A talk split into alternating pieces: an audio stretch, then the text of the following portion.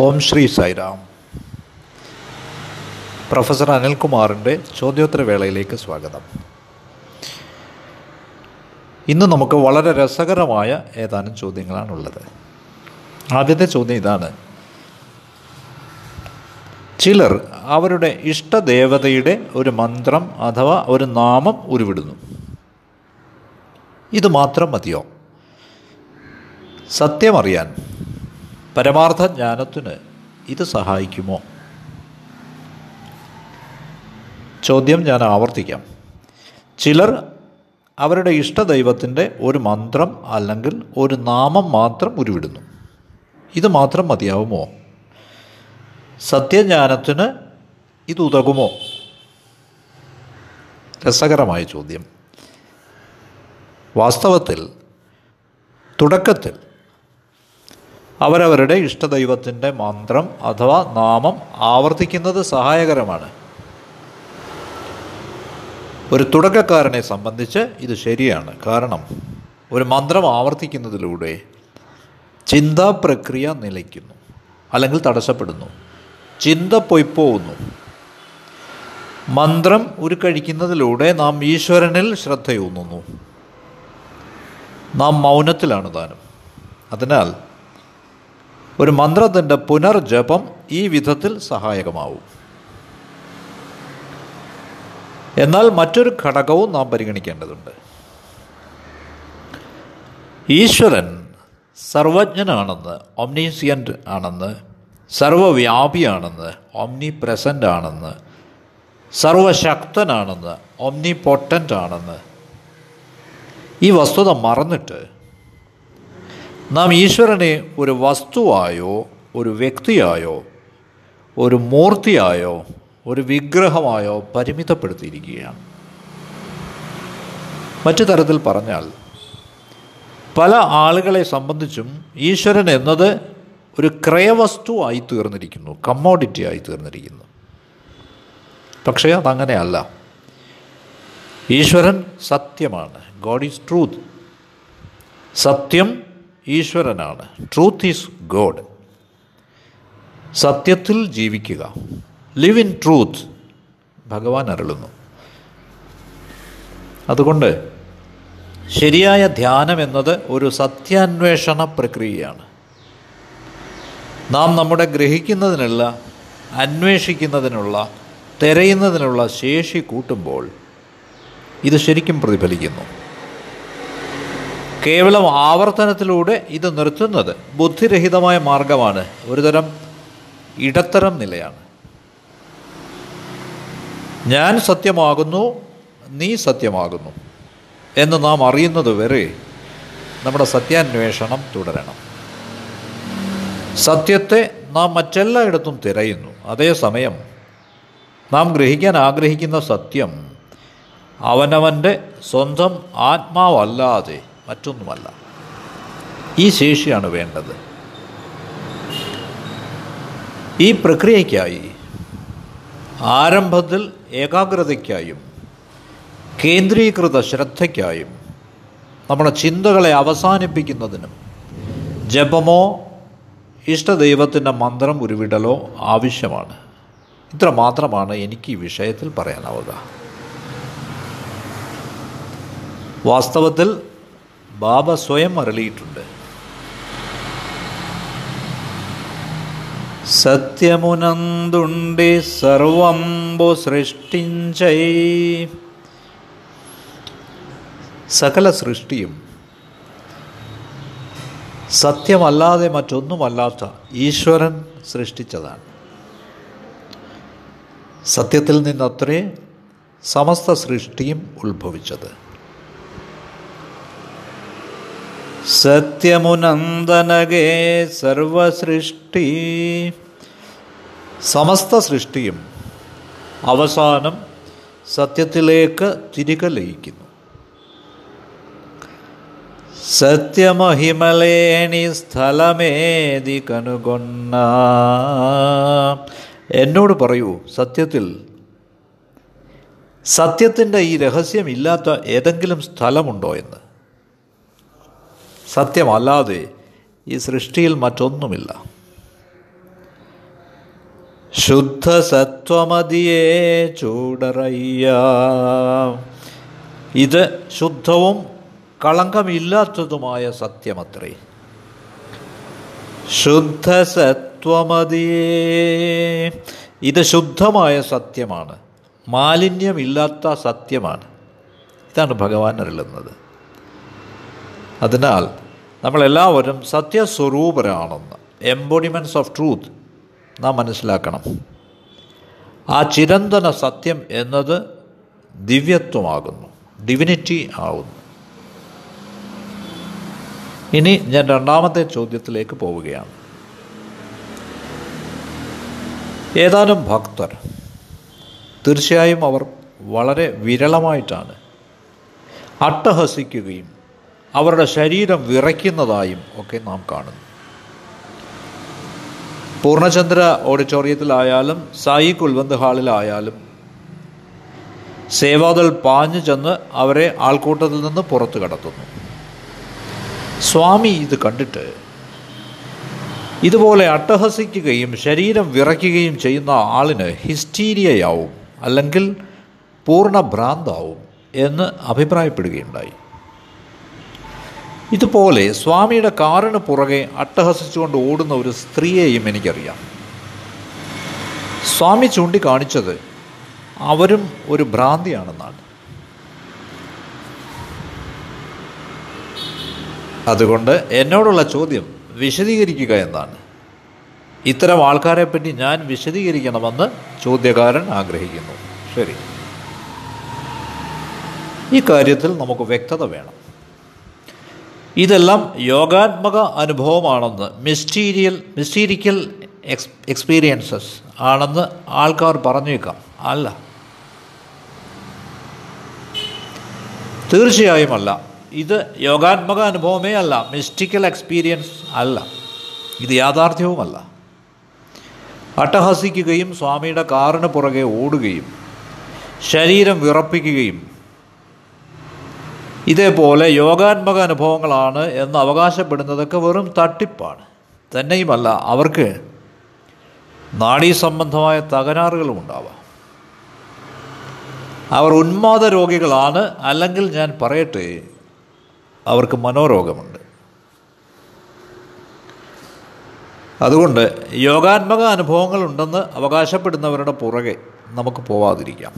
അന്തിമമായി നാം എന്താണ് അവരിൽ ദർശിക്കുന്നത്? നമുക്ക് എന്ത് പ്രത്യേകതകൾ കണ്ടെത്താനാവും? അത്തരം ആളുകൾ വളരെ ദുഃഖിതരും അപകർഷതാബോധം ഉള്ളവരുമാണെന്ന് നമുക്ക് കാണാനാവും. അവർ വളരെ ആധിയുള്ളവരാവും. അവർക്കെപ്പോഴും ആകാംക്ഷയും പിരിമുറുക്കവുമാവും. അവർക്കൊരു ശ്രദ്ധയും ഉണ്ടാവില്ല. അവർ ശ്രദ്ധാലുക്കളാവില്ല. അവർ സൃഷ്ടിപരതയുള്ളവരാവില്ല. അവർ അവരുടെ യോഗാത്മക അനുഭവം എന്നത് മിസ്റ്റിക്കൽ എക്സ്പീരിയൻസ് എന്നത് പ്രകടിപ്പിക്കാൻ ആഗ്രഹിക്കുകയാണ്. അഥവാ ഈ മാർഗങ്ങളൊക്കെ അവർക്ക് നല്ല ധനസമ്പാദന മാർഗങ്ങളായതിനാലാണ് അവരിതിലേക്ക് തിരിയുന്നതെന്ന് നമുക്ക് കരുതാം. അവർ കൃത്രിമ വേഷധാരികളാണ് പ്രിറ്റൻഡേഴ്സാണ് ഒരു തരത്തിൽ അവർ കച്ചവടക്കാരാണ്. നേരെ മറിച്ച് അവ ശരിക്കും നേരനുഭവങ്ങൾ വാസ്തവത്തിലുള്ള അനുഭവങ്ങളാണെങ്കിൽ അവരിൽ ജീവിതം തുടിച്ചു നിൽക്കും. അതുകൊണ്ട് ഒന്നുകിൽ അവർ പ്രേമപൂർണരാവും അല്ലെങ്കിൽ അവരുടെ മുഖം നിറയെ ജീവചൈതന്യമുണ്ടാവും. അവർ ബുദ്ധിശാലികളാവും. ശരിക്കുള്ള കാപട്യം ഇല്ലാത്ത ആളുകൾക്ക് ദയ കൂടുതലുണ്ടാവും. ആ മനസാന്നിധ്യം അവർക്കുണ്ടാവും. അവരുടെ മുഖത്ത് നമുക്ക് തേജസ് ദർശിക്കാം. അവർ സൃഷ്ടിയുന്മുഖരുമായിരിക്കും. അതുകൊണ്ട് ഈ ഉന്മാദക്കാരെ നാം കണക്കിലെടുക്കാതിരിക്കുക. അവർ അവകാശവാദം ഉന്നയിക്കുന്ന യോഗാത്മക അനുഭവങ്ങൾ വാസ്തവമെന്ന് കരുതേണ്ട. ഹിസ്റ്റീരിയയും ഇത്തരം അവകാശവാദങ്ങളും തമ്മിൽ വലിയ വ്യത്യാസമൊന്നുമില്ല. വാസ്തവത്തിൽ നാം ഇത്തരക്കാരോട് ഇടപെടുന്നതിലും വളരെ ശ്രദ്ധിക്കണം. ഇത്തരം പ്രദർശനങ്ങളിലൊന്നും നമ്മൾ വീണു പോകരുത്. ഇനി ഞാൻ അടുത്ത ചോദ്യത്തിലേക്ക് പോവുകയാണ്. സ്വാമി എന്തുകൊണ്ടാണ് വിഭൂതി സൃഷ്ടിക്കുന്നത്? എന്തുകൊണ്ട് കുങ്കുമം മഞ്ഞൾപ്പൊടി ചന്ദനം ഇവ സൃഷ്ടിക്കുന്നില്ല. എന്തുകൊണ്ടില്ല? തീർച്ചയായും ന്യായമായ ചോദ്യമാണിത്. പക്ഷേ മുമ്പ് ഇതിന് ഉത്തരം തന്നിട്ടുണ്ട്. പക്ഷേ ചോദ്യകാരനെ മാനിച്ച് വീണ്ടും അത് ആവർത്തിക്കുകയാണ്. സൃഷ്ടിക്കപ്പെടുന്നതെന്തും ചാരമായെങ്കിലേ പറ്റൂ. വിഭൂതിയായെങ്കിലേ പറ്റൂ. ഈ വിഭൂതി കത്തിച്ചാൽ അത് വിഭൂതിയായി തന്നെ തുടരും. അതിന് എരിഞ്ഞു തീർന്നാലും മറ്റൊരു രൂപമെടുക്കാൻ പറ്റില്ല. വിഭൂതി വിഭൂതിയായി തന്നെ എന്നേക്കും തുടരുന്നു. അത് മാറ്റമില്ലാത്ത അവസ്ഥയാണ്. ഇനി വിഭൂതി എന്നതിന് രണ്ടാമതായുള്ള അർത്ഥം അത് സമസ്ത സൃഷ്ടിയുടെയും രഹസ്യമാണ്. സചേതന ലോകത്തിന്റെയും അചേതന ലോകത്തിന്റെയും മുഴുവൻ ഗ്രഹത്തിന്റെയും നദികളുടെയും പർവതങ്ങളുടെയും മുഴുവൻ മാനവകുലത്തിന്റെയും സസ്യവംശത്തിന്റെയും ജന്തുവംശത്തിന്റെയും ഒക്കെ മഹിമയാണത്. ഇവയെല്ലാം അതിശയകരമാണ്. അതിശയകരം. ഇതെല്ലാം അവിടുത്തെ വിഭൂതിയാണ്. ഭഗവത്ഗീതയിൽ വിഭൂതി യോഗത്തിൽ ഇത് വ്യക്തമായി വിശദീകരിച്ചിട്ടുണ്ട്. സ്വാമി അവിടുത്തെ ജന്മദിനത്തിന് ഷിർലി സായി വിഗ്രഹത്തിൽ വിഭൂതി അഭിഷേകം ചെയ്യുന്നത് നാം കാണുന്നു. സ്വാമി അവിടുത്തെ ഭക്തർക്കായി വിഭൂതി സൃഷ്ടിച്ച് നൽകുന്നത് നാം കാണുന്നു. അവർക്ക് വിഭൂതിക്കായി തിരക്കിടുന്നു. എന്തുകൊണ്ട്? കാരണം അത് അത്രയ്ക്ക് പവിത്രമാണ്. പരമം പവിത്രം. ഇത് ബാബയുടെ വിഭൂതിയാണ്. ഇത് പരമപവിത്രമാണ്. പരമാർത്ഥ ഇഷ്ടാർത്ഥ മോക്ഷ പ്രദാതം. പരമാർത്ഥ. ഇത് നമ്മുടെ പരമമായ ഉദ്യമങ്ങളെ നമ്മുടെ പരമമായ ശ്രമങ്ങളെ സഫലീകരിക്കുന്നതാണ്. ഇഷ്ടാർത്ഥ. അത് നമ്മുടെ ആഗ്രഹങ്ങളെ നിറവേറ്റുന്നതാണ്. മോക്ഷപ്രദാതം. ഈ വിഭൂതി നമ്മെ ബന്ധനത്തിൽ നിന്ന് മോചിപ്പിക്കുന്നതാണ്. ബാബാ വിഭൂതിം ഇതവാശ്രയാമി. ഈ വിഭൂതിക്ക് മുമ്പാകെ ഞാൻ സമർപ്പണം ചെയ്യുന്നു ശരണാഗതി അടയുന്നു. ഇതാണ് നമ്മൾ ഓരോ ഭജനയ്ക്ക് ശേഷവും വിഭൂതിയെ പ്രശംസിച്ചുകൊണ്ട് സ്തുതിച്ചുകൊണ്ട് പാടുന്നത്. അതുകൊണ്ട് വിഭൂതി എന്നത് സമസ്ത സൃഷ്ടിയുടെയും രഹസ്യമാണ്. ഈശ്വര ശക്തിയാണ്. ഇതിന് പുറമേ അതിന് രോഗങ്ങളെ സംഹരിക്കുന്നതിന് കഴിവുണ്ട്. നമ്മുടെ ജീവിതത്തെ വഴിതിരിച്ചു വിടുന്നതിന് കഴിവുണ്ട്. ഇതാണ് വിഭൂതി എന്നത്. ഇനി നമുക്ക് അടുത്ത ചോദ്യത്തിലേക്ക് പോകാം എങ്ങനെയാണ് സ്വാമിയെ ആധ്യാത്മികമായി സ്വാമിയോട് നന്ദി പറയുന്നത്? എങ്ങനെയാണ് ഭഗവാനെ എപ്പോഴും അനുഭവിക്കാനാവുന്നത്? എന്താണ് നാം ആഗ്രഹിക്കേണ്ടത്? ഇതാണ് ചോദ്യം.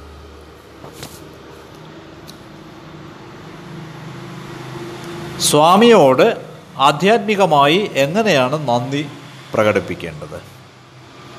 വാസ്തവത്തിൽ പറയുകയാണെങ്കിൽ ഭഗവാൻ ആരിൽ നിന്നും ഒരിക്കലും നന്ദി പ്രതീക്ഷിക്കുന്നില്ല. കാരണം അവിടുന്ന് ഇടയ്ക്കിടെ പറയാറുണ്ട് ഞാൻ മൂന്നാമതൊരാളല്ല. നിങ്ങൾ നിങ്ങളുടെ അച്ഛന് നന്ദി പറയുമോ? നിങ്ങൾ നിങ്ങളുടെ അമ്മയ്ക്ക് നന്ദി പറയുമോ? ഇല്ല. നേരെ മറിച്ച് നിങ്ങളെ സഹായിക്കുന്നതിൽ നിങ്ങളെ സേവിക്കുന്നതിൽ നിങ്ങൾ ആവശ്യപ്പെടുന്നതൊക്കെ നൽകുന്നതിൽ അച്ഛനമ്മമാർക്ക് സന്തോഷമാണ്. കാരണം അത് അവരുടെ സംതൃപ്തിക്ക് വേണ്ടിയാണ്. അവരുടെ കടമയായി അവരതിനെ കരുതുന്നു. അതുകൊണ്ട് സ്വാമി പറയുന്നുവോ ഈ കാര്യങ്ങളൊക്കെ നിങ്ങൾക്ക് വേണ്ടി ചെയ്തു തരുന്നതിൽ എനിക്ക് സന്തോഷമാണ്. കാരണം അതെന്റെ കടമയാണ്. നിങ്ങളിൽ നിന്നും നന്ദിയോ ഒന്നും പ്രതീക്ഷിച്ചല്ല. അതെ. ഈ വിഷയത്തിൽ സ്വാമിയുടെ സമീപനം ഇതാണ്. ഇനി നമ്മുടെ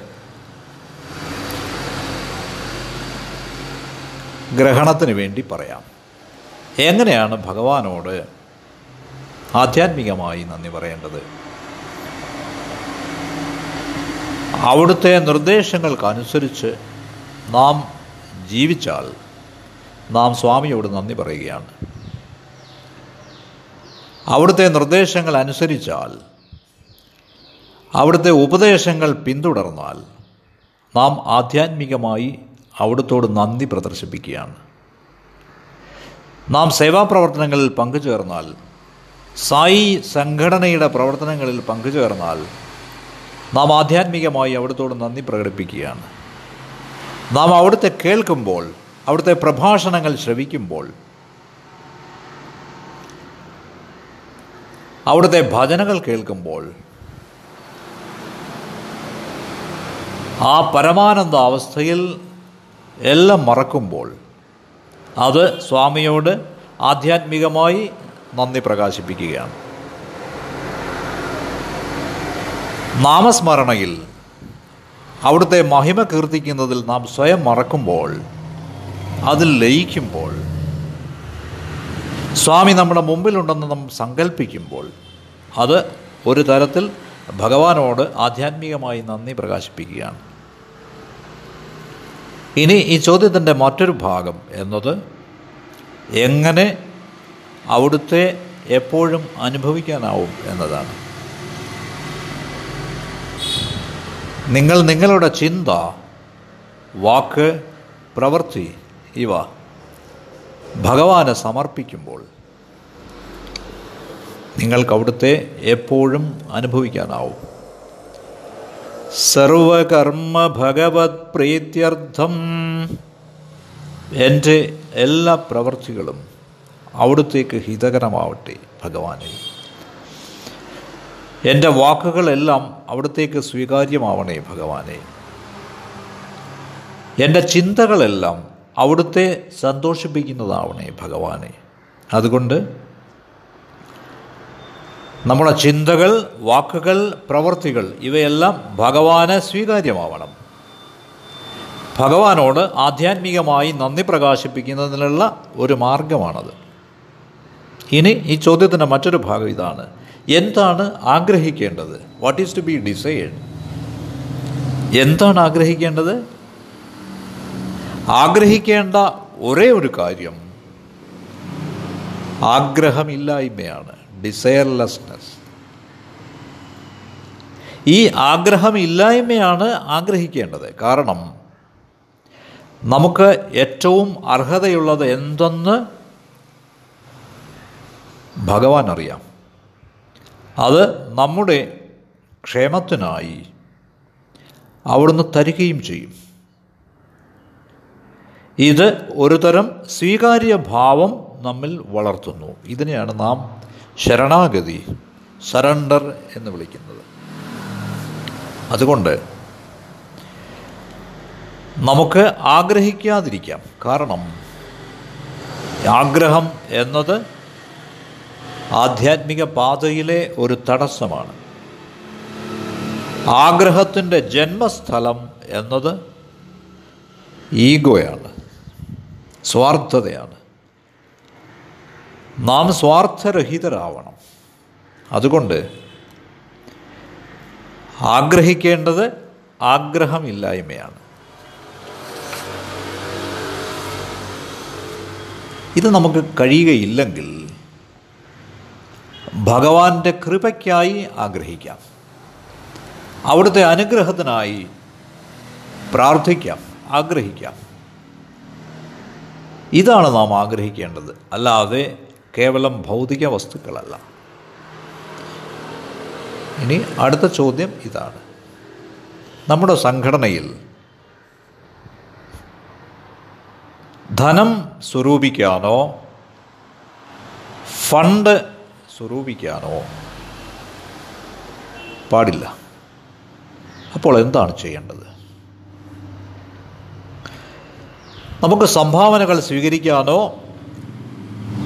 ഫണ്ട് സ്വരൂപിക്കാനോ പാടില്ല. നാം എന്തു ചെയ്യും? സംഘടനയെ എങ്ങനെ മുന്നോട്ട് നയിക്കും? അതിന്റെ വിവിധ പ്രവർത്തനങ്ങൾ എങ്ങനെ ചെയ്യും? നിരവധി ആളുകൾക്ക് ഇത് ഒരു അലട്ടുന്ന ചോദ്യമാണ്. എന്തുകൊണ്ട്? കാരണം അവർ പണത്തിന്റെ പേരിലാണ് ചിന്തിക്കുന്നത്. ഉദാഹരണമായി സ്വാമിയെ എടുക്കാം. അവിടുന്ന് ഒരിക്കലും ആരുടെ മുമ്പിലും കൈനീട്ടിയിട്ടില്ല എന്ന് അവിടുന്ന് ആവർത്തിച്ച് പ്രസ്താവിക്കുന്നു. ആരുടെ മുമ്പിലും ഒരിക്കലും അവിടുന്ന് കൈനീട്ടിയിട്ടില്ല ഒരാളോട് പോലും അവിടുന്ന് ഒരിക്കലും ഒന്നും ആവശ്യപ്പെട്ടിട്ടില്ല. സാധനങ്ങൾ പണം എല്ലാം ഭഗവാന്റെ അടുത്തേക്ക് ഒഴുകുകയായിരുന്നു. എന്തുകൊണ്ട്? കാരണം അവിടുത്തെ ഉദ്ദേശ്യം പവിത്രമായിരുന്നു. അവിടുത്തെ എല്ലാ പ്രവർത്തനങ്ങളും മാനവവംശത്തിന്റെ ക്ഷേമത്തിന് വേണ്ടിയായിരുന്നു. ഭഗവാൻ തുടങ്ങിവെച്ച ക്ഷേമ പദ്ധതികൾ ആളുകളെ ആകർഷിക്കുന്നു. ഭഗവാൻ ഉള്ളിലിരുന്ന് അവരെ പ്രചോദിപ്പിക്കുന്നു. ഇതിൽ പങ്കെടുക്കാനായി ഭഗവാൻ അവരെ ഉള്ളിലിരുന്ന് പ്രചോദിപ്പിക്കുന്നു. അതുകൊണ്ട് ആളുകൾ വരുന്നു ഈ പ്രവർത്തനങ്ങളിൽ പങ്കുചേരുന്നു. അവർക്കുള്ള റിസോഴ്സസ് അതെല്ലാം പങ്കിടുന്നു. ഇത് സ്വയം ഉരുത്തിരിയുന്ന ഒരു പ്രക്രിയയാണ്. സ്വയം പ്രേരിതമായി വരുന്ന ഒരു പ്രക്രിയയാണ്. ആരും ചോദിച്ചിട്ടല്ല. ഞാൻ ഓർക്കുന്നു സ്വാമി ഒരിക്കൽ വരാന്തയിൽ ഇരിക്കുന്ന ഒരു സ്റ്റേറ്റ് പ്രസിഡന്റിനോട് ഉച്ചത്തിൽ പറയുകയുണ്ടായി. ഞാൻ നിങ്ങളെല്ലാവരും വലിയവരാവാനാണ് ആഗ്രഹിക്കുന്നത് ബിഗേഴ്സ്. എന്നാൽ നിങ്ങളോ ബഗേഴ്സിന്റെ തലത്തിലേക്ക് താണിരിക്കുന്നു. പിച്ചക്കാരുടെ തലത്തിലേക്ക് താണിരിക്കുന്നു. Be a beggar but not a bugger ഇതാണ് സ്വാമി പറഞ്ഞത്. എനിക്കറിയാം നീ ധനം സ്വരൂപിക്കുകയാണ് ഫണ്ട് സ്വരൂപിക്കുകയാണ് സംഭാവനകൾ സ്വീകരിക്കുകയാണ്.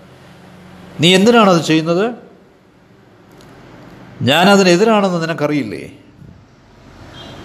നിനക്ക് വേണമെങ്കിൽ എന്നോട് നേരിട്ട് ചോദിക്കാമായിരുന്നല്ലോ? നിനക്ക് ആവശ്യമുള്ളതൊക്കെ തരാൻ ഞാനിവിടെയില്ലേ? പക്ഷേ എല്ലാവരോടും സംഭാവനകൾ ചോദിച്ചുകൊണ്ട് അവരുടെ മുമ്പിൽ പോകാതിരിക്കുക. അതിലൂടെ നീ എന്നെ ഈ സംഘടനയെ എന്റെ ദൗത്യത്തെ ആളുകളുടെ മുമ്പിൽ കൊച്ചാക്കുകയാണ്. ഇങ്ങനെയാണ് ഭഗവാൻ പറഞ്ഞത്. നമ്മുടെ സംഘടനയുടെ പ്രത്യേകത ഇക്കാര്യത്തിലാണ് ഇരിക്കുന്നത്. കാരണം ഇതിൽ സാമ്പത്തിക വിഷയങ്ങളെപ്പറ്റി അക്കൗണ്ട്സിനെ പറ്റി ചർച്ചകളില്ല.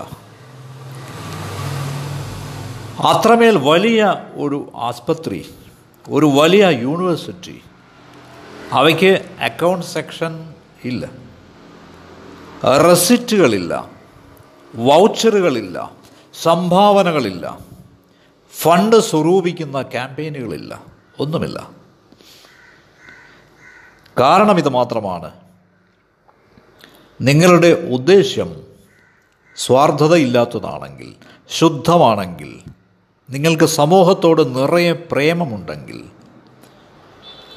ആളുകൾ നിങ്ങളുമായി ചേരാൻ തയ്യാറാവും.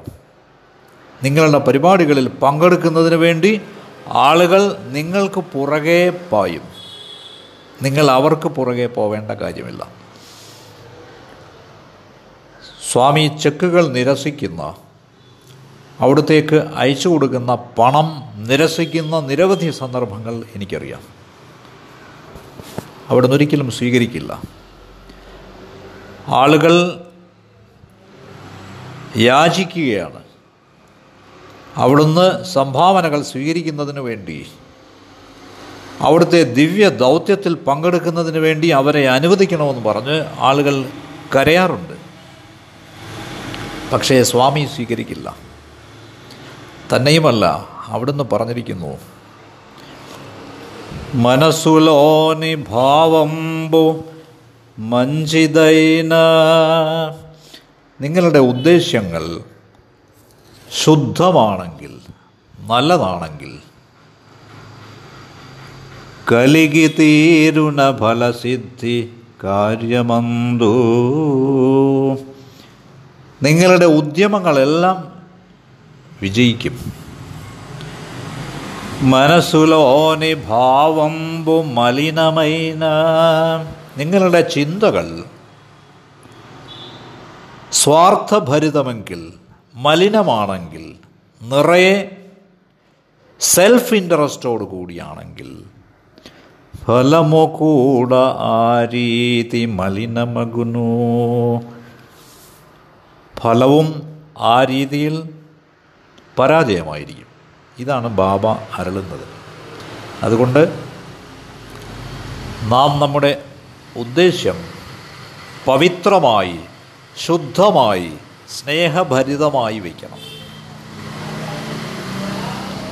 നമ്മുടെ മനസ്സിൽ സ്വാർത്ഥ ചിന്തയോടെ ഒരു കാര്യവും ചെയ്യരുത്. ഈ ഉത്തരമാണ് ഞാൻ ഇന്ന് താങ്കളുമായി പങ്കുവയ്ക്കാൻ ഉദ്ദേശിക്കുന്നത്. ഈ സെഷനിൽ നമുക്ക് ആവശ്യത്തിന് ചോദ്യങ്ങളായി നമുക്ക് വീണ്ടും കാണാം. സൈറാം.